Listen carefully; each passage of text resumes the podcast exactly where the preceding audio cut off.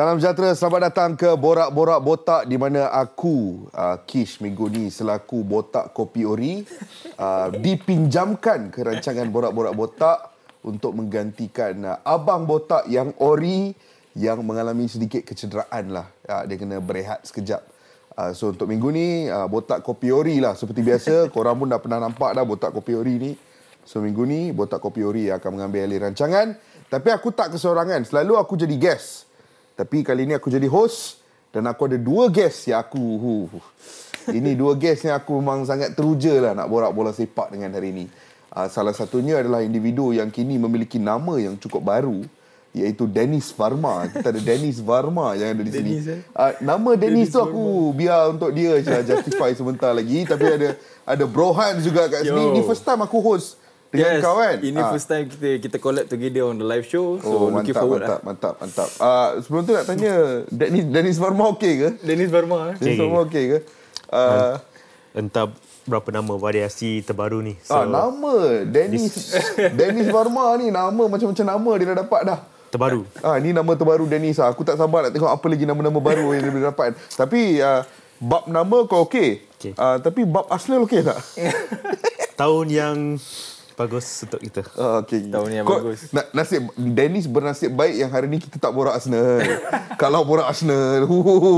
aku dah seronok dah nak borak Arsenal tapi Dia, tak apa. dia nak bawa pasal Arsenal ni untuk tahun baru ni aku rasa itu satu celebration yang yang patut didai oleh apa fan rival lah. Kita tahun ni tak, tak, tahun ni kita tak main lagi. Oh, oh, macam tu pula. Uh, tahun tu tak tak mula lagi Tak lah. mula untuk lagi. Arsenal. Tak New mula. Year. New Year, New Me lah. Belum lagi. Maybe start 28 January lah. So dia Januari eh. uh, tapi tak. Sekarang ni kita tak nak sentuh pasal Arsenal. Yep. Untuk memulakan rancangan hari ini, kita nak borak tentang sesuatu yang berlaku hanya lebih kurang satu hari sebelum ini. Aksi yang cukup dramatik di bumi Arab Saudi. Oh, what a game lah tadi. Um, ini adalah perlawanan di antara Real Madrid dan Atletico Madrid. Yep. Uh, separuh akhir Copa del Rey Betul. uh, yang berlangsung di bumi Arab Saudi Huh. di mana Real Madrid menang perlawanan yang cukup dramatik, Dramatik. 5-3. Kau-kau. Ini scoreline yang tak masuk akal. Aku Ya. sebenarnya aku tak apa suka yang diorang main game-game macam ni kat Arab Saudi ni. Benda macam ni patut kau main kat Sepanyol lah kan. Betul, betul. Tapi ya lantak mereka lah nak buat apa kan. Aku dah malas dah nak, nak bergaduh macam benda ni. Tapi kalau kita tolak tepi benda tu, purely from a entertainment point of view, dari segi Mhm. kenikmatan bola sepak, apa yang kita dapat dari perlawanan ini luar Ah, biasa. Aku rasa betul uh, luar biasa sebab aku tengok game ni live tau. Ah. Aku tengok game walaupun tak ada disiarkan dekat TV tapi gunakan cara yang agak haram. So Awak janganlah cakap macam tu. so so ta- tapi ini satu game yang berbala untuk ditengok. Kau-kau. Ah. Aku rasa kalau ada recent game Real Madrid versus Atletico, aku rasa ini one of the best yang dia mainkan. Hmm. Even main dekat tanah Arab. Dan kita kita kita kena tahu juga yang game ni dimainkan dekat dekat stadium Cristiano Ronaldo kan? tu kan. Ah. So adalah dia punya dia punya vibe, dia punya hype dekat situ. Tapi uh, untuk game ni pada awalnya aku predict game ni sekadar 2-1 at least untuk Real Madrid menang, 2-1 dan sebagainya. Tapi tak tahu juga yang walaupun dalam game ni Atletico sebenarnya tak banyak big chances pun. Actually they have zero big chances tau dalam game ni. Hmm. Tapi aku aku agak impress juga bila dia orang boleh ikat uh, Real Madrid dengan 3-3 hmm. and then dia orang cuba sehabis baik masa additional time tapi malangnya bila kau, kalau kau bila kau tengok Hoselu dah masuk masa masa extra time kau tahu lah apa yang jadi gol yang kelima. Hmm. Gila. uh, laki uh, ataupun Dennis. Dennis lah, Dennis Ah, lah. saya, saya nak tanya satu benda je. Uh, dalam game ni di sebalik jaringan-jaringan yang luar biasa tapi ada juga banyak kecelakaan. Yes. Ya, Banyak yes. benda-benda yang kita nampak. Banyak gila. Daripada penjaga gol, daripada pertahanan. uh, yang mana yang paling paling lah boleh kita katakan daripada game tu. Obviously keeper yang kita biasa tengok kat Premier League yang pernah buat banyak isu kat sana. So uh, masuk kat Real pun tadi game ni kita nampak Aisyah dua mistake dia buat tu. Ya. Tapi yang Betul. paling Okay, yang kepa tu kita biasa tengok mistake. Ya. Tapi Oblak, yang yang hmm. a bit kelang kabut sikit yang Yeah. yang aku macam pelik lah.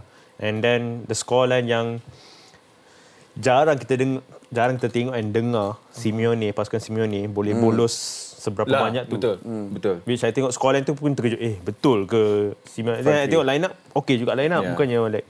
And then, nak, one of the most positive game untuk pasukan game ni, ialah Griezmann. Hmm. Nah, I think Griezmann. that that Griezmann goal ada. yang kita nampak di, I think back to his best dekat Atletico. So Yeah. And I think dalam Simeone pun dia cakap juga uh, dia kata pemain semua main terbaik Mhm. mm-hmm. tapi kualiti gol yang jaringkan oleh Real Madrid tu tak Yeah. yeah. dapat dinafikan lah. Betul, agree. Uh, so itu yang boleh dirumuskan daripada game ni. So tapi kita akan tengok kat final lah Barcelona lawan Osasuna siapa menang dia akan lawan another Akan lawan. El Clasico kan. Ya, betul. Uh, banyak juga uh, penyokong-penyokong bola sepak yang memaki Stefan Savic. Stefan Savic pun kena kritik kuat. agree, agree Um, betul. uh, Pandangan kau tentang prestasi Savic dalam game Aku ni? rasa Savic dalam game ni dia bukan Savic seorang je. Dia bagi aku entire backline Atletico Madrid Tapi sendiri. Hermoso, Hermoso alright. Hermoso betul, okey. Tapi bila kau tengok perangai Savic dalam game ni, backline tu dah, dah nampak teruk habis dah. Hmm. Lagi-lagi bila kau tengok gol ketiga Real Madrid, bila kau tengok Savic sanggup lemaskan Oblak, satu benda yang rare tau, yang kita jarang boleh tengok. Uh, bagi aku game ni kenapa boleh jadi macam ni uh, untuk perspektif aku.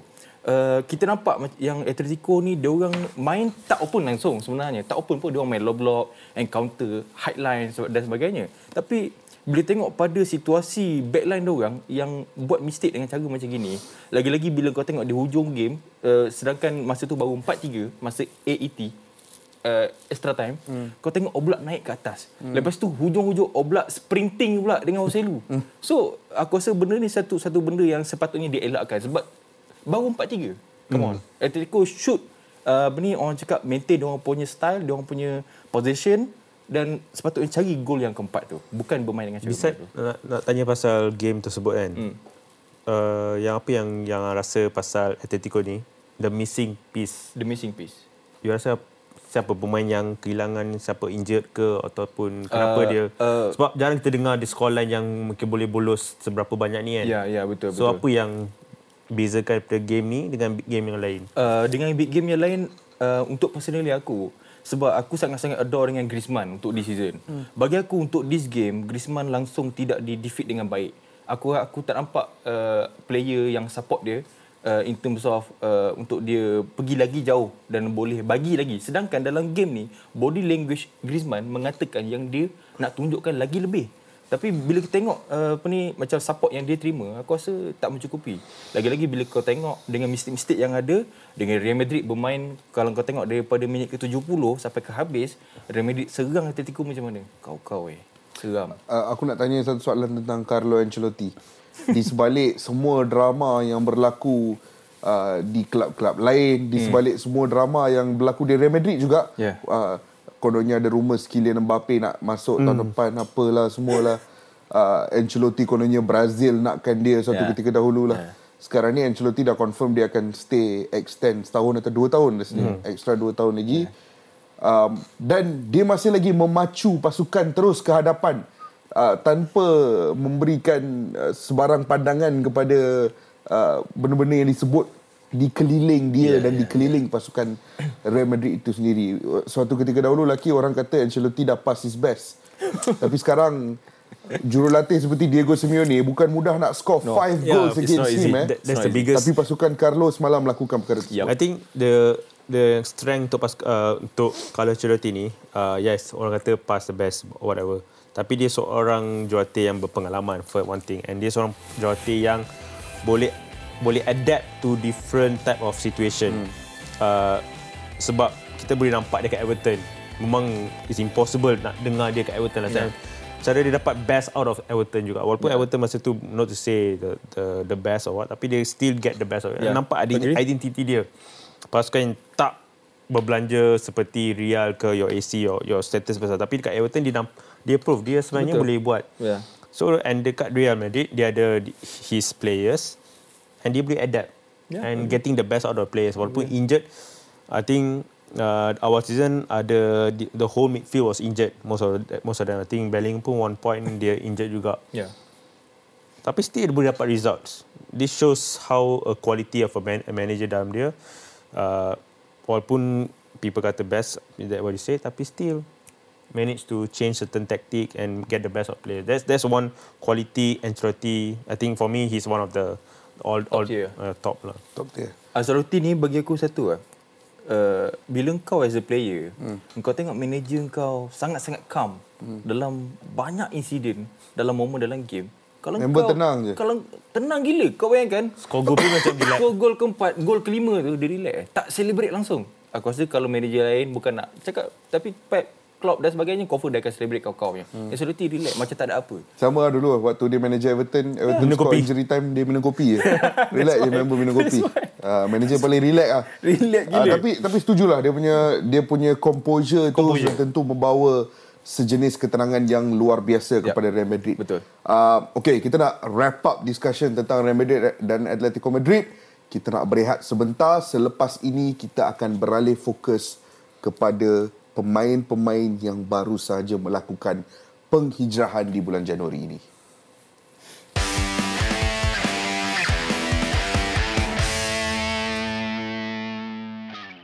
Selamat kembali ke Borak-Borak Botak di mana Botak Kopi Ori minggu ni seperti biasa menggantikan Abang Botak yang uh, terpaksa berehat atas masalah kecederaan yang dialami baru-baru ni. Uh, peringatan kepada anda, sekarang ni Borak-Borak Botak boleh korang bukan saja layan di Astro Arena tapi korang boleh dengar audio version dekat aplikasi Shock di uh, aplikasi Spotify, di Apple Podcast. Semua tempat ni korang boleh layan. Tapi bukan borak-borak botak sahaja. Rancangan-rancangan lain seperti Bola Itu Live dan juga Berbulu dengan Burn juga korang boleh layan audio version dalam kesemua aplikasi tersebut sebagai sebuah podcast korang boleh layan. Jadi jangan lupa sekarang ni dah macam-macam tempat korang boleh layan semua rancangan ini. So, kita nak beralih fokus kepada beberapa pemain yang telah pun melakukan perpindahan penting dalam kerjaya mereka di bulan Januari ini. Jadi untuk minggu ni bukan segmen Player of the Week saja tetapi Players of the Week. Luar biasa, ada tiga pemain yang telah pun melakukan, sebenarnya bukan tiga je, ramai pemain yang melakukan penghijrahan tetapi tiga ini adalah perpindahan yang cukup penting dan mereka melakukan satu keputusan yang cukup penting dalam detik yang besar dalam kerjaya masing-masing. Jadi kita nak bicarakan perpindahan yang dilakukan oleh ketiga-tiga pemain ini bermula dengan Timo, Timo Werner. Werner. Timo Werner. Okay, aku tanya korang satu soalan simple lah. Hmm. Timo Werner main tiga season dengan Chelsea. Okay? Dalam tiga season tu, korang rasa dia skor berapa biji di Premier League sahaja? Premier League saja, hmm. korang rasa dia skor berapa biji? Total. I'm mistaken, aku rasa Aku 15. rasa below 20. 10. Betul betul lah tu. Below 20. Dia skor 10 biji 10 sahaja. biji goals, eh? Tiga. Dalam hampir 60 penampilan. 56, 57 penampilan untuk Chelsea. 10 biji je dia Ya, skor. ya. Uh, ini bukanlah pemain yang yang ada reputasi yang positif Ya. ketika dia di Chelsea. In fact, uh, bila dia dilepaskan kembali ke Leipzig, ramai pengikut Chelsea yang bergembira dengan perkara tersebut. Uh, tapi sekarang, Timo Werner dah kembali ke pentas Premier League. Dia menyertai Spurs secara pinjaman. Persoalan saya straight to the point lah. Saya tak suka beat around the bush. Yeah. Straight to the point. Anda rasa Timo Werner akan jadi sukses atau ataupun flop bersama Spurs? First of all, bila aku dapat news Timo Werner nak join ke Spurs, aku antara orang yang happy. Kenapa? Aku happy sebab aku nak dia revive balik career dia. Hmm. Sebab satu ketika dulu, adakah dalam kepala otak dia, dia akan fikir tau. Adakah perpindahan aku ke Chelsea adalah salah? Hmm. Aku nak compare dengan perpindahan ke Liverpool. Sebab waktu tu Liverpool nak dia. Yep. Ah.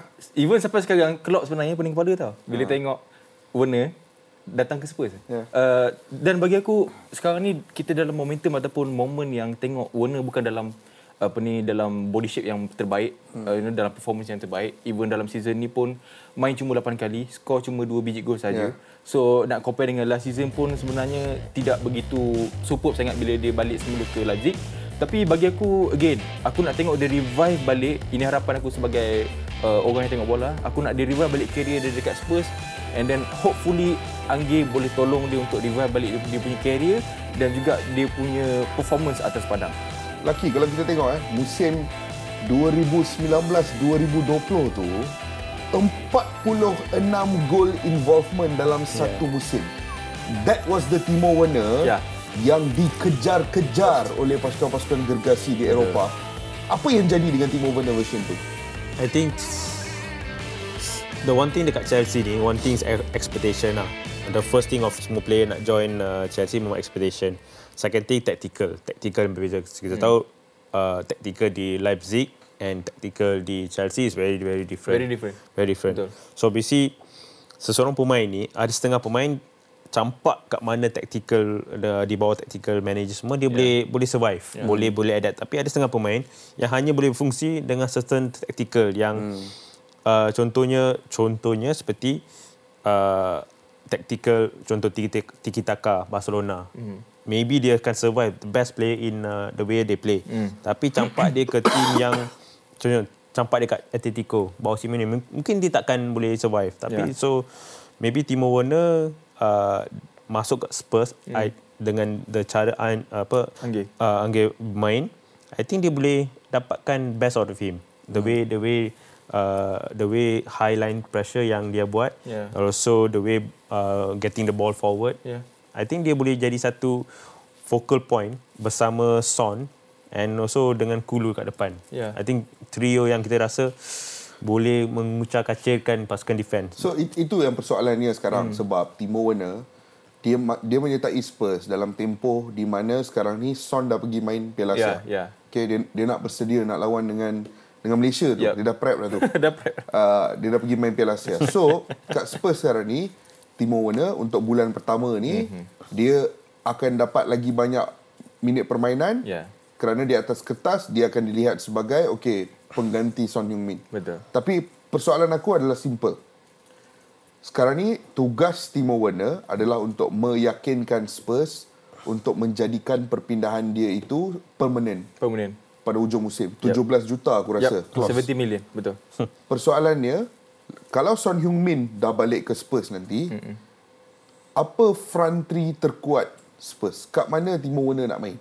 Uh, kalau aku as a Angge, uh, bila Son dah dah kembali balik, aku rasa Son boleh boleh di divert ke ke left wing ataupun maintain as, as a center forward, tak ada masalah. Tapi kalau Timo main mana? kalau aku, aku kalau letak Timo as a front, as a, as a striker, Main striker. main striker. So kau letak Son ke kiri. Betul. Dia macam ni. Habis tu Brandon Johnson? Yang tu kita kita, kita, kita tepikan dulu. Dia macam gini. Dia kalau aku aku kan lebih berminat untuk gunakan uh, apa ni Warner as a false nine. Hmm. Macam yang pernah digunakan masa dia dapat uh, apa ni gol gol NSS 40 lebih tu masa ha. dekat Leipzig. Sebab waktu tu dia bukan bermain as a winger solely tau. Dia bermain as a false nine, eh, dia Dia main bermain belakang Yusuf Paulsen. Agree. And then dia bermain dekat right side, dia main dekat left side. Hmm. Maksud aku dekat sini, engkau kena gunakan warna sebaik mungkin dan kalau boleh tanpa menjejaskan tim punya perspektif, hmm. kau cuba tweak dia untuk bermain sebiji macam yang pernah ditunjuk, ditunjukkan masa dekat Leipzig. On that form. Seriously. Sebab kalau kalau tengok pada style Angge ni, aku percaya Angge ni cukup-cukup suka dengan player yang ada pace. Hmm. Dan kita kena tahu eh bila Werner masuk balik ke Premier League hanya ada beberapa orang striker yang mampu bermain defensif dengan sangat baik. Antaranya Timo Werner. Hmm. Timo Werner boleh bermain defensif.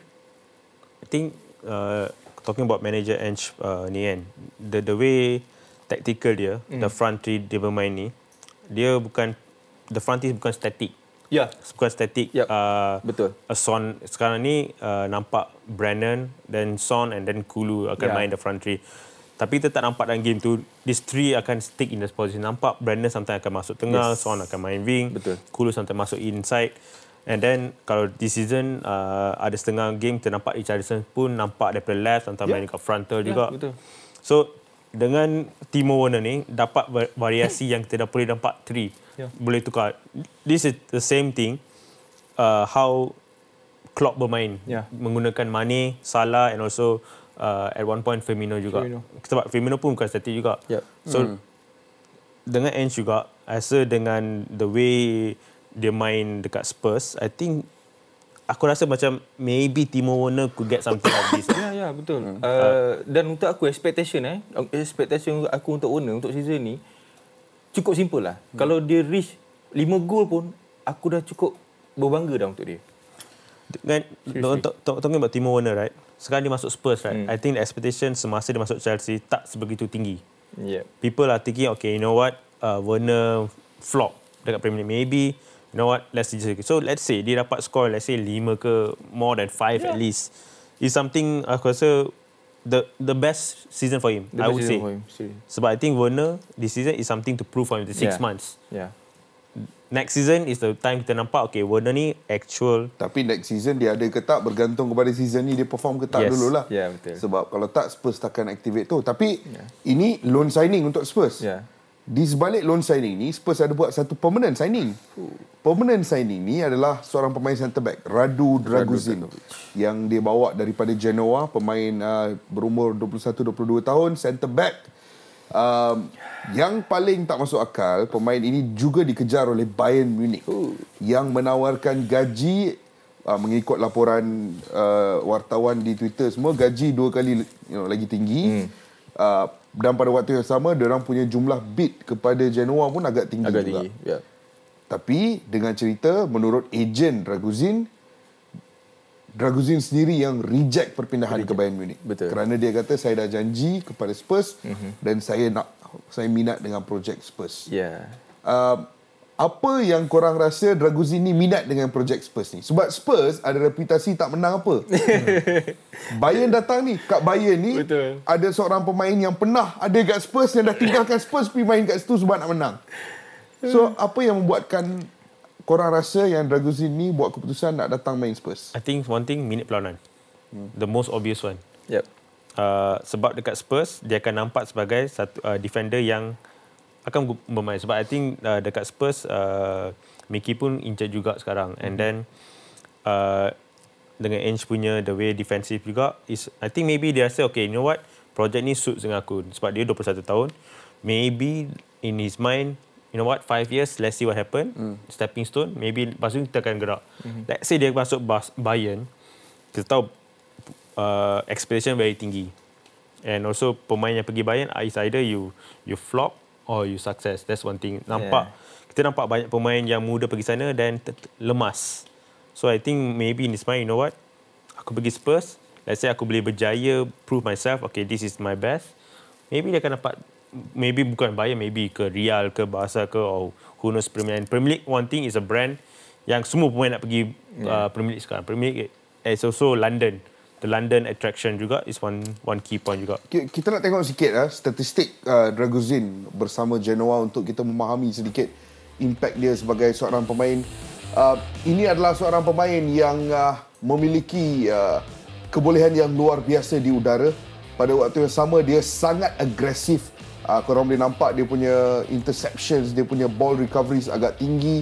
Dia juga adalah seorang pemain yang selesa Ya. untuk menggerakkan bola dari zon-zon defensif ke zon-zon yang lebih ofensif. Uh, seorang progressive ball carrier yang baik juga bersama Genoa. Uh, aku nak tanya sikit pasal benda ni Yep. sebab melihat kepada statistik uh, kita dapat gambaran bahawa Draguzin ni seorang pemain yang agak baik. Ya, agak baik. Uh, tetapi sejujurnya majoriti penyokong bola sepak tak kenal pun Draguzin ni siapa Ya, sebelum ini. agree, agree. Uh, aku baru-baru ni borak dengan pakcik aku yang seorang peminat Spurs. Uh-huh. Dan dia kata season ni uh, setiap pemain yang Spurs nak duk sign ni semua, dia Semua tak tak kenal. Tetapi itu adalah salah satu keistimewaan Ange Ya. Postecoglou. Ya, betul. Kerana dia Agree. di Celtic pun dia tak tak semestinya kejar big name player sahaja. Betul, betul. Dia pandai mendapatkan value macam season ni eh contoh Ya. Vicario. Ya, Vicario. yes Satu dunia kecoh pasal Onana pergi Man United. Ya. Diam-diam je Vicario tu pergi Spurs jadi antara penjaga gol terbaik di Van de Premier Ven, League. Van de Ven Dan sekarang ni ah Mickey. Van de Ven. Mickey. Superb. Cukup Masuk superb. ke Spurs menjadi antara left-sided centre back yang terbaik. Betul. Di kala United bertahun-tahun kejar left-sided centre back. Right? Sekarang ni seorang lagi pula. Radu Draguzin. Kau rasa Radu Dra- Draguzin ni akan menjadi sukses di bawah Ange di Premier League atau tak? Radu, bila mula-mula news ni masuk, aku rasa aku ada satu perkataan eh. Dia ni tak suka trofi ke? Masa pergi ke Spurs. tu, tu, tu satu. Tapi bila teng- dengar yang dia reject Bayern Bayern Bay- Ah. Bayern untuk pergi ke Spurs aku dan dia nak utamakan apa ni prospek ataupun apa yang Anggi nak cuba terapkan untuk dia dekat dekat uh, Spurs. Aku rasa ini satu brilliant move. Sebab umur dia satu dan satu lagi bila kita tengok pada selection centre back Spurs, uh, Eric Dyer, uh, Romero, uh, Ben Davis, aku rasa ini sangat-sangat senang untuk dia. Hmm. Kalau dia betul-betul perform, ini sangat senang untuk dia jadi first eleven. Dan satu lagi, Okay, so, so kalau aku rephrase soalan aku Ya, sekarang ni ya. eh. Sekarang ni sebelum ni kalau semua pemain fit, starting centre back kau adalah uh, Romero dan juga Miki. Yes. Okay. Kalau semua fit. Mm-hmm. Sekarang ni Radu dah masuk. Mm-hmm. Adakah kita kita ambil senario di mana semua pemain fit siapa dua centre back terbaik Spurs? Dia macam ni. Untuk Spurs punya centre back top 3 ni dari tiga level. First level is Romero. A very very superbly aggressive. Second aku boleh letak Radu. Third is Mickey Van de Ven. So kau letak Radu lagi tinggi daripada Miki lah. Uh, in terms of aggression, strength dan sebagainya. Sebab kita hmm. kena tahu eh Radu dalam season ni even dia sebenarnya dia sebenarnya sangat-sangat baru eh. Uh, Genoa beli dia daripada Juve Juve just 5 5 million saja. Hmm. Dan sebelum tu dia bermain dekat akademi Juventus. Uh, untuk aku satu ya untuk dalam season ni dia sebenarnya dalam top 5 league dia salah satu player centre back yang di dribble pass cuma satu kali. Which is rate yang lebih kurang macam Van Dijk. So hmm. kita dah nampak dia punya aggression, dia punya strength dekat situ. So kau dah nampak dia punya perspektif yang bila, bila kau nak letakkan dia ni dekat mana. Kalau aku aku akan select dia di sebelah Mickey Van Ven kalau dia dah perform. Kalau tidak Romero dan dia. Aku rasa Spurs, Dia kena dia kena main lah. dia kena main. Kalau dia semua main. fit dia kena main lah. Ya, dia kena main. I think I think too early lah. I think rasa quite awal untuk Radu main this season untuk jadi starting eleven. I think for me Mickey and Romero. Tapi one thing sebab apa dia nak Radu, yes Radu tu quality yang bagus. Mm-hmm. Uh, seperti yang awak katakan uh, pasal uh, uh, dribble pass. I think sebab Syria ni the different level dekat Premier League is very different. Ya, betul. Kalau kata Van Dijk, uh, Virgil apa Van, uh, Van Dijk semua di dribble pass yes kita on faham sebab uh, te- apa the pace dekat bola sepak Yeah. di di di Premier League compared to Syria is very different, very fast pace. Tapi I think Radu maybe uh, akan jadi third third centre back, third choice tapi sebab kita tahu Romero ni is very aggressive. Yeah. Suspension is the number one concern. Number one. Dah berapa kali dapatkan merah and so suspension sebab yellow card.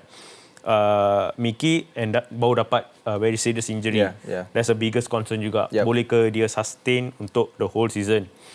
So Radu akan masuk and then Radu akan jadi this, this akan rotate these three Yeah. sebab uh, untuk satu pasukan ni dia tak boleh ada just dua je. Ya. Kita tahu uh, so kena ada at least three. Yep. Maybe dia akan lihat okay maybe this season dia dapat one the third one and then end of the next season sama dia akan dapat the fourth one. Hmm. Eric Dyer memang tak ada future dah. Ben Davis dia rasa dia tak percaya dia 50-50 sikit. And and that's the way I think the next step untuk Ainge ialah dapatkan this strong young defenders yang boleh sesuaikan untuk tactical dia sebab Yeah. kita tahu dia main high line defend. Dia Yeah. he needs space. He needs someone that can can win ball area duels and Yeah. he needs someone that can be strong in on one on Yeah, one yeah. versus one. So that's the thing I think quality nampak Radu which is the quality that that's the Hmm. quality that he has. So uh, situasi Radu ni kita kena tunggu dan lihat. Kita Yeah. kena bagi masa tengok uh, di manakah uh, dia akan mencuri kesebela- tempat kesebelasan siapa yang dia akan curi Yeah. dalam starting 11 buat masa Spurs. So kita dah borak Timo Werner, kita dah sentuh Radu Dragusin. Sekarang ni kita nak bicarakan seorang lagi pemain. Pemain yang sebenarnya sejujurnya aku kesian dengan dia. Kesian. Uh, member dulu uh, Ajax uh, dikatakan dah dah agree deal 40 juta dengan Real Madrid untuk dia pindah. Tiba-tiba- Tapi last minute tak jadi. And then tiba-tiba MU pula masuk. Member pun ah datanglah MU. Sekarang dah hampir tiga Ini musim keempat dia aku rasa Ya. Musim keempat bersama MU Sayang, eh. Masih lagi tak boleh nak main Kita ingat Ten Hag datang Van de Beek Boleh akan lah. mula main Tapi dia masih lagi tak main Betul. uh, perpin- dia pernah melakukan satu atau dua penghijrahan secara pinjaman tak menjadi tapi sekarang ni dia melakukan satu pinjaman mm-hmm. ke Eintracht Frankfurt, Frankfurt. di pentas Bundesliga. Persoalannya adakah masih ada masa untuk Donny van de Beek menyelamatkan kerjaya dia ataupun sudah terlambat bagi korang? Uh, untuk Frankfurt ni, aku rasa ini kelab adalah yang antara yang sesuai untuk dia develop ataupun evolve lebih. Sebab kita tengok ba- banyak gila player-player lain yang yang sedia ada dekat Frankfurt yang sebenarnya dah tunjukkan performance yang betul-betul kau-kau hmm. dalam previous season. You know, two, three season yang lepas pun dia orang dah tunjukkan.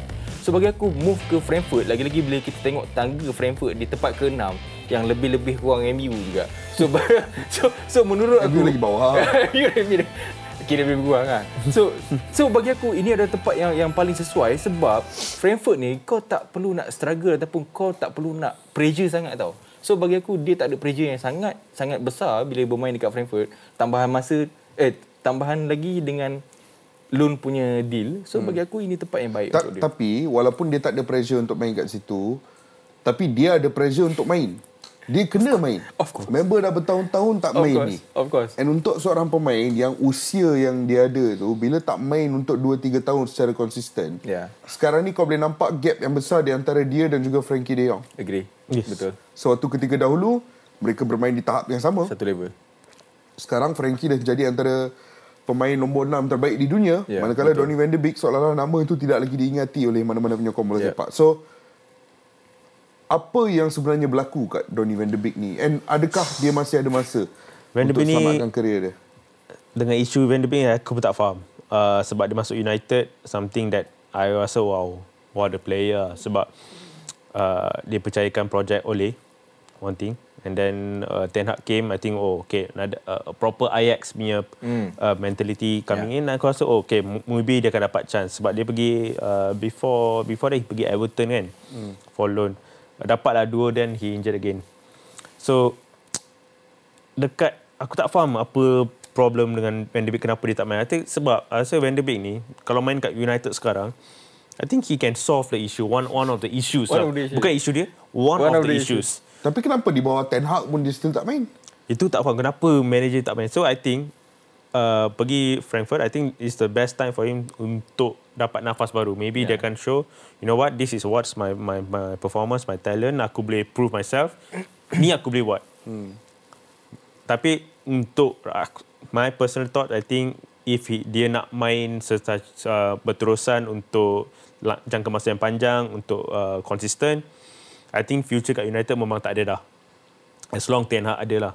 Sebab I think uh, kita faham United pun akan ada new transisi baru untuk next season Yeah. or what. So the best time I think main kat loan kat uh, Frankfurt if he dapat perform I think Frankfurt mungkin dapat uh, tetap and mungkin kita akan lihat the actual Van de Beek yang kita nampak kat Ajax. That, that's one thing I hope sebab Van de Beek ni one of my favourite player juga. Yeah. Sebab I, I thought wow he should join us juga. Memang I so wanted juga. I wanted him to kalau Van de Beek join Arsenal, dia perform tak? Dia power tak sekarang? Dia power tak? I think sekarang tak tahu tapi he would have suited our way of playing juga. Uh, sebab tapi that's that's one thing aku pun kasihan sebab uh, he's one of my favourite uh, players juga. Sayang eh. Sayang Player lah. yang sangat-sangat Sebab dia play player yang technical yang Ya. yang kita tahu yang just imagine you compare dengan Frankie De Jong. Hmm. At the same time United nak Frankie De Jong tau. So just imagine you ada dah player tu dah in your on your in your squad dah tapi still want to go Okay. chase. That's the Prime Van de Beek, Prime Smith Rowe, siapa lagi power? thing. Smith Rowe. Fuh, Dennis tetap kuat dengan Faham, Arsenal. faham, Pendirian faham, Arsenal faham. dia Dennis tak boleh lawan, tak boleh lawan. Dennis Tak boleh Bergkamp. lawan. Ah, okay, kita nak settlekan borak pasal Donny van de Beek, Timo Werner dan juga Radu Dragusin. Ah, tak sabar aku nak tengok trajektori masing-masing dalam baki musim yang akan datang ni. Buat masa sekarang kita nak berehat sebentar. Lepas ni kita nak mula preview dua game besar yang akan berlangsung di Eropah hujung minggu ini.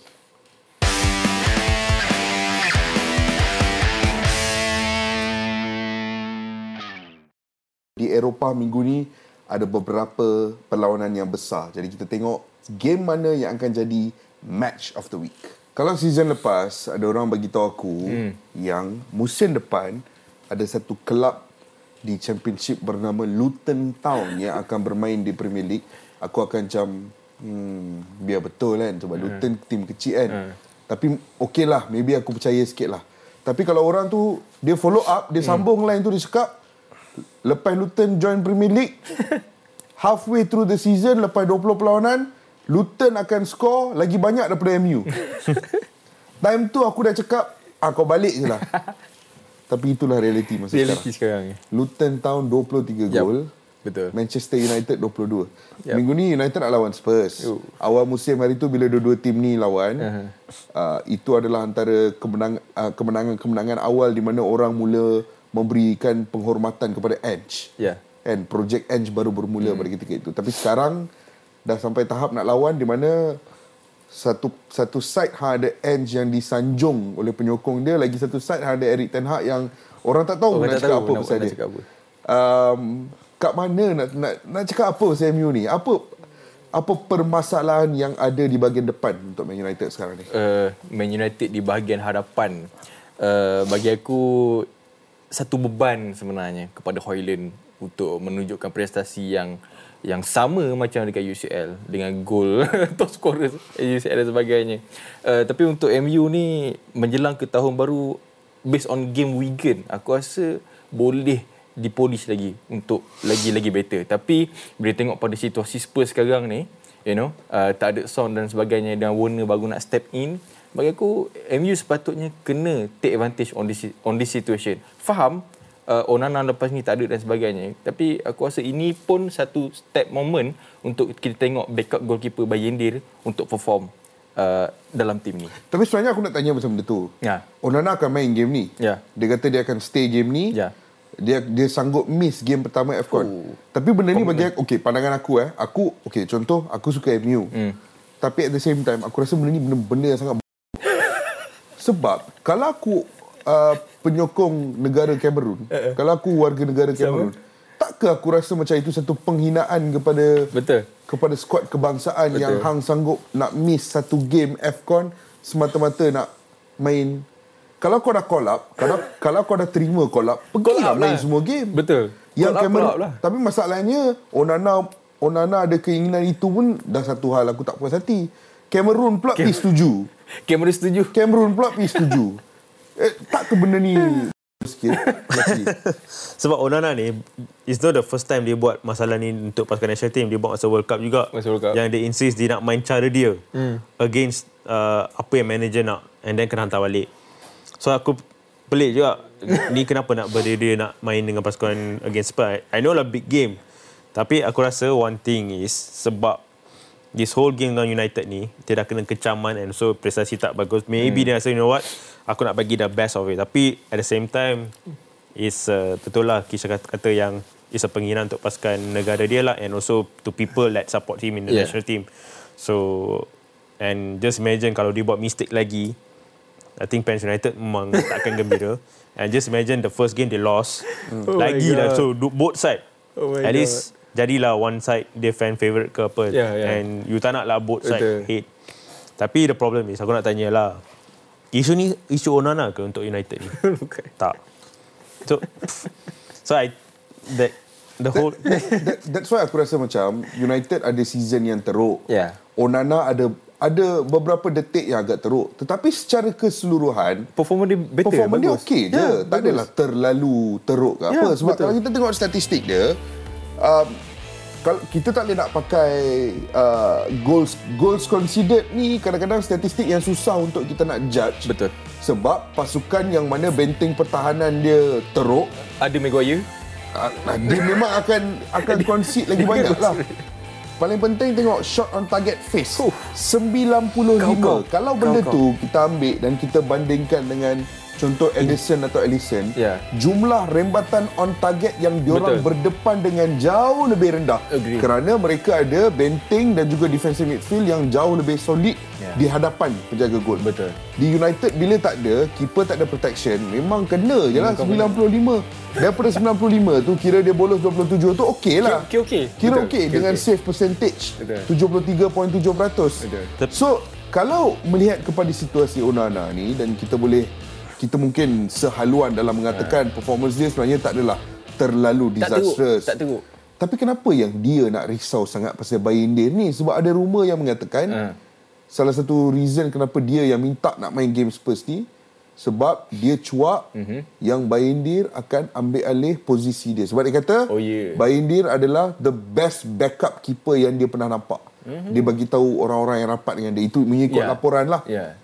Ah, benda tu yang aku tak faham. Kenapa kau risau sangat? Kalau kau patut confident lah dengan ability kan. Betul, agree. Uh, kalau nak ambil perspektif yang yang macam uh, orang cakap tu bagi aku macam kadang-kadang macam tak masuk akal juga. Sebab you as a team, you know, uh, Bayern pun kita tak pernah tengok lagi performance yang in straight yang betul-betul perform. So kalau aku Onana, buat apa aku nak rasa insecure hmm. dengan performance yang macam gitu sedangkan kau dalam season yang walaupun ada beberapa uh, error, beberapa punca yang kau sebagai punca tapi in terms of overall kau masih lagi bagus. So bagi aku uh, kelab MU tu sendirilah. Kelab kita ni sendiri sebenarnya bila gunakan approach untuk maintain Onana dalam satu game versus Spurs ni bagi aku itu yang uh, menyebabkan situasi ni berlaku. Kalau kelab tak tak setuju kalau kelab tak agree dengan benda ni tak takkan jadi apa cerita dia dekat sini. So untuk aku alang-alang dia dah main ni harap-harap dia tunjukkan performance yang lebih luar biasa lah. Tak, tapi tengok if you tengok back interview-interview yang Onana buat ni, karakter dia karakter yang nak kata Very strong. Very strong Oh, very karakter. strong. Uh, I nak petik ada one one tu yang dia buat dia katakan uh, dia katakan uh, tahun lepas aku antara keeper terbaik yeah. di Yeah. dunia. Yep. Tapi kenapa tahun ni aku macam ni? There's some, something wrong ke apa? Tapi nak tambah balik Kishan katakan the short face semua. Uh, tak payah compare dengan Edison dengan this, this in Premier League. Compare dia dengan Inter last season. Dia ada solid defense dekat depan and then basically shot semua defiltered depan. So dekat United ni sekarang dia basically throw under the bus lah. Dia basically Yeah. the the Betul. man yang kena hadap semua orang. And kita tahu dia sebenarnya shot stopper yang baik. Ya, betul. Very good shot stopper. Tapi setengah mistake ni kalau let's say defend yang bagus kan uh, I would say uh, defend dia boleh menang the second ball yang dia Second buat ball. mistake sebab dia jenis yang tampan. Yep. Mistake yang dia buat semuanya the second ball yang dia missed out. Yep. And dekat Inter banyak pemain yang akan close to the goal. Close, close the gap dan sebagainya. Close the gap. Yeah. Very fast akan react to to a goal uh, goal apa yang maut apa Yeah. yang spill out semua. Either clearance ke sebagainya. This this season nampak ada few okay maybe long shot put aside. Hmm. Tapi yang jarak dekat yang dia tampan apa player akan tap in most of it tap, Tap in, in. conceded goal so that's yeah. thing kalau compare kat Inter aku jarang nampak tap in goals Oh, daripada betul. opponent Betul. so that's where I think a big different decision is basically defense Yeah. uh, I think kalau cakap pasal United nak cakap pasal United defense and midfield that's the biggest concern and and the the the issue dah merebak kat depan pula mm-hmm. so basically tiga department sekarang ada problem yang amat serius besar. Ya. Betul. Menarik, menarik. Uh, kita tak payah sentuh Spurs sangat sebab tadi kita dah sentuh pasal Spurs Yeah. waktu kita borak pasal Radu dan juga Timo Werner. Hmm. So um, United dan Spurs adalah perlawanan yang akan berlangsung pada hari Ahad, Ahad kalau tak silap Yeah, aku 15. dalam Liga Perdana Inggeris. Tetapi ada satu lagi perlawanan yang akan berlangsung hujung minggu ni. Uh, Serie A Serie A. pertembungan di antara AC Milan menentang AS Roma. Uh, ini adalah satu lagi perlawanan yang agak besar. Walaupun di atas kertas, kedua-dua pasukan baru-baru ini mengalami kekalahan dalam saingan Coppa Italia, tetapi misi mereka untuk bangkit semula di pentas Serie A masih lagi akan menjadi api yang membara. Kalau kita tengok AS Roma dan juga AC Milan eh, hmm. di tangga Serie A, kedua-dua pasukan dibezakan dengan 10 mata. Yep. AC Milan ada 39, AS Roma ada 29, 10 mata. Tapi kalau kita tengok dari dari segi jumlah jaringan dan jumlah yang bolos, mm rekod hampir sama. Ya. Hmm. AC Milan jaring 35, Roma 31. Bolos 20 dengan 21. So, jumlah yang mereka jaringkan dan bolos tu hampir sama. Ya. Tapi keputusan yang mereka dapat itu yang sampai jadi beza 10 mata tu. Ya. Apa yang sebenarnya perbezaan ketara di antara AS Roma dan AC Milan ni? inconsistent. Mm. I think the biggest thing is inconsistent. Sebab I think uh, Milan pun this season ada setengah pem, ada setengah game yang dia nampak playing their best, ada setengah game yang under uh, playing under Yeah. underperforming. Roma pula uh, kita faham third season the is it third season the Mourinho? Yeah. Yes. So Mourinho's third syndrome, third year syndrome. Uh, and then performance dia juga nampak macam tumbang ambing juga. Sometimes mm-hmm. dia perform dia beat uh, Napoli before Christmas tapi ada setengah nampak kita nampak ada perubahan daripada okay maybe yeah. nampak mereka dah kutip momentum positif tapi the next game pula dia dia kurang bersangka. Yeah, so tapi betul. game ni kita nampak I think one of the best chance untuk pas, dua-dua pasukan ni uh, especially this this uh, second half of the Yeah. season uh, usually second half season ni kita nampak a different style of uh, momentum ah. Uh, nafas baru untuk different Hmm. team. So untuk Mourinho, I think hopefully dia dia nak juga dekatkan uh, juran dengan top 4. Hmm. Uh, Milan pula dia tak nak terjun ke jauh. bawah. Terlampau jauh. Tak nak So- jauh sangat dengan yeah. Inter Milan dengan Ah, Juventus kat so depan tu. around 9 points uh, dengan Inter. I think uh, objektif utama pasukan Milan I think bukan nak juara lah. I think menjauh dah. Maybe dia akan okay kekalkan uh, wherever momentum sekarang yang dia yeah. ada, maybe top 4. Roma pula dia nak kejar top 4. So both teams ada satu objektif yang ketara untuk musim ni. Yeah. So kita and also tactically kita nampak a very kind of a very nampak bukan terlalu jauh jauh lah Yeah, yeah, tactical side. Aku ada satu soalan yang short and sweet je Yes. Aku nak tanya pasal Pasal AS Roma ni Sebelum kita wrap up topik Roma dengan Milan ni Mhm. um, AS Roma um, Ini adalah musim di mana Mereka bawa masuk Lukaku Yeah. Dan pemain-pemain seperti ini Dengan harapan akan jadi lebih konsisten Yeah. Macam Laki cakap tadi Mereka tak konsisten Betul. Kali terakhir AS Roma menang dua perlawanan berturut-turut Adalah bulan Oktober Bulan Oktober, betul. Sejak tu satu menang, satu seri, satu kalah, kalah, seri, menang, menang, kalah, menang. se- Dia takkan ada any sort of Langsung ada. momentum. Apa kenapa perkara itu boleh berlaku? Aku faham yang mereka mungkin bukan kelab yang terlalu kaya. Mm-hmm. Tapi ada je pemain-pemain yang decent yang masuk. Yeah. Lukaku masuk, uh, um, Evan Endika di bahagian belakang. Yes, yes, betul. Uh, Paulo Dybala masih ada di situ. Yeah. Apa yang menjadi isu utama di sebalik masalah konsistensi ni? Apa yang aku perasan untuk Mourinho ni, dia dah kau faham tak? Masa, masa dia dekat Roma, aku tengok dia dah ubah perspektif dia. Perasan tak yang dia dia sekarang lebih suka fokuskan sedikit kepada player-player yang muda. Player-player yang baru nak menapak. Dia- Aku nampak, aku perasan benda ni. Dia fokuskan pada player-player yang ni sampai kadang-kadang dia hampir lupa player-player yang dah yang yang dah ada nama solid hmm. dan sebagainya dekat Roma. So bagi aku uh, kalau kalau aku as a Mourinho sepatutnya aku akan balik semula kepada prime aku kot. Aku akan back back to basic back. Uh, siapa kau sebenarnya Mourinho? You know? Uh, faham? Third year third season syndrome dan sebagainya. Tapi again, aku aku rasa Mourinho sepatutnya tekankan lagi uh, untuk solidkan balik dia punya dia punya momentum in game dan juga kalau boleh improve lagi banyak untuk make sure play-player yang dah lama ni yang dah ada yang dah ada nama dan baru je join you know untuk triumph dia punya season. I think nak tambah pasal the the young players Yeah. sebab I think Mourinho ni dia bukan just nak bagi peluang untuk pemain muda tapi dia suka pemain-pemain dia tak kira dia pemain muda ke senior what pemain-pemain yang bekerja keras yang Yeah. yang workhorse Ya, betul. uh, kita tahu sebab dia bagi peluang untuk uh, McTominay kan uh, Perasan? jenis yang player bukan yang top player Yeah. tapi very workhorse so dia nak play yang have the identity of that Rome punya identity Yeah. that that warrior type. So that's what- one thing and then dengan Lukaku kat sana I think Lukaku be the focal uh, point untuk lawan Milan ni Yeah. sebab dia ada rekod yang baik lawan Milan so it's very interesting to see how Lukaku going to perform Yeah. uh, menentang Milan Menarik untuk kita lihat perlawanan di antara Roma dan juga AC Milan yang akan berlangsung hujung minggu ini juga. Tapi sekarang kita nak beralih fokus kepada satu lagi topik. Iaitu topik berkaitan dengan Liga Pro Saudi. Saudi. Pada beberapa bulan lepas, uh, banyak uh, waktu tu uh, kita Oh, digemparkan. kecoh. Kita dikecohkan dengan uh, pelbagai jenis perpindahan, penghijrahan pemain-pemain berstatus bintang daripada liga-liga uh, yang terbesar di Eropah ke Liga Pro Saudi daripada Koulibaly ke Neymar ke Benzema, Firmino, Sadio Mane terlebih dahulu setahun lepas Cristiano Ronaldo dah pun ke situ. Uh, tapi sekarang dah kita dah mula dengar ura-ura yang ramai pemain nak meninggalkan Liga Pro Yes. Saudi. Yang paling ketara Jordan Henderson. Jordan Henderson. Dia mahu meninggalkan pasukannya. Terang-terang, eh? Ada beberapa lagi pemain Ya. berstatus bintang yang lain turut mahu uh, meninggalkan Liga Pro Arab Saudi kerana Hmm. mereka macam-macam benda lah. uh, uh, cuaca tak best, uh, lifestyle tak best. Uh, pandangan kau tentang situasi yang berlaku di Liga Pro Saudi ni? cuaca, style dan sebagainya. Professionalism pun dia orang dia orang apa argue pa- pasal pasal Li- Liga Pro Saudi ni.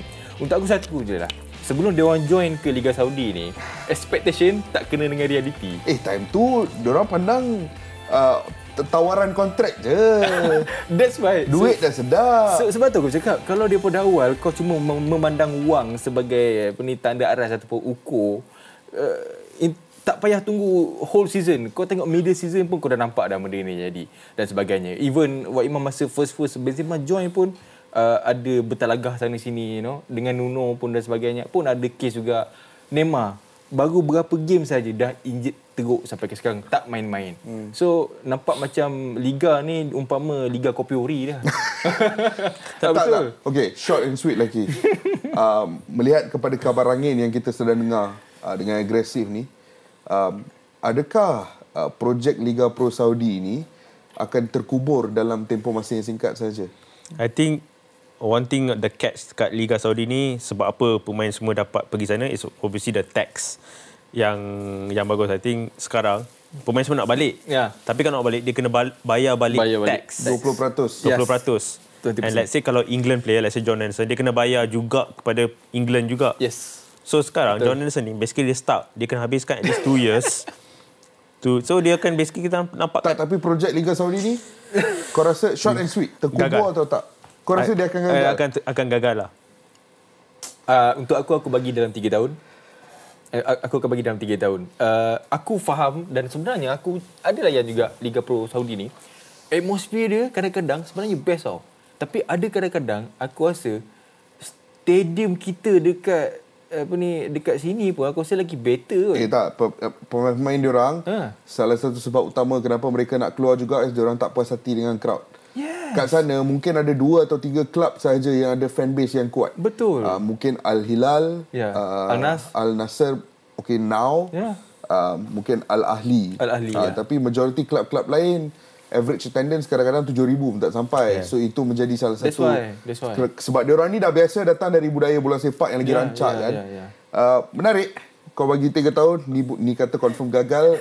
Next China. Mena- menarik untuk So, kita sebab lihat. tu aku cakap expectation tak kena dengan reality langsung. Ha, men- menarik untuk kita lihat apa yang akan berlangsung uh, dalam projek Liga Pro Saudi ini dalam bulan-bulan dan tahun-tahun yang akan, Akan datang. datang. Ini detik yang penting lah. uh, jadi itu saja untuk borak-borak botak dan juga daripada Odyssey. botak Kopiori hari ini.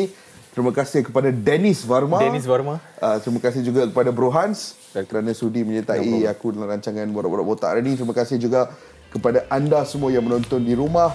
Uh, kita akan jumpa anda dalam rancangan yang akan datang.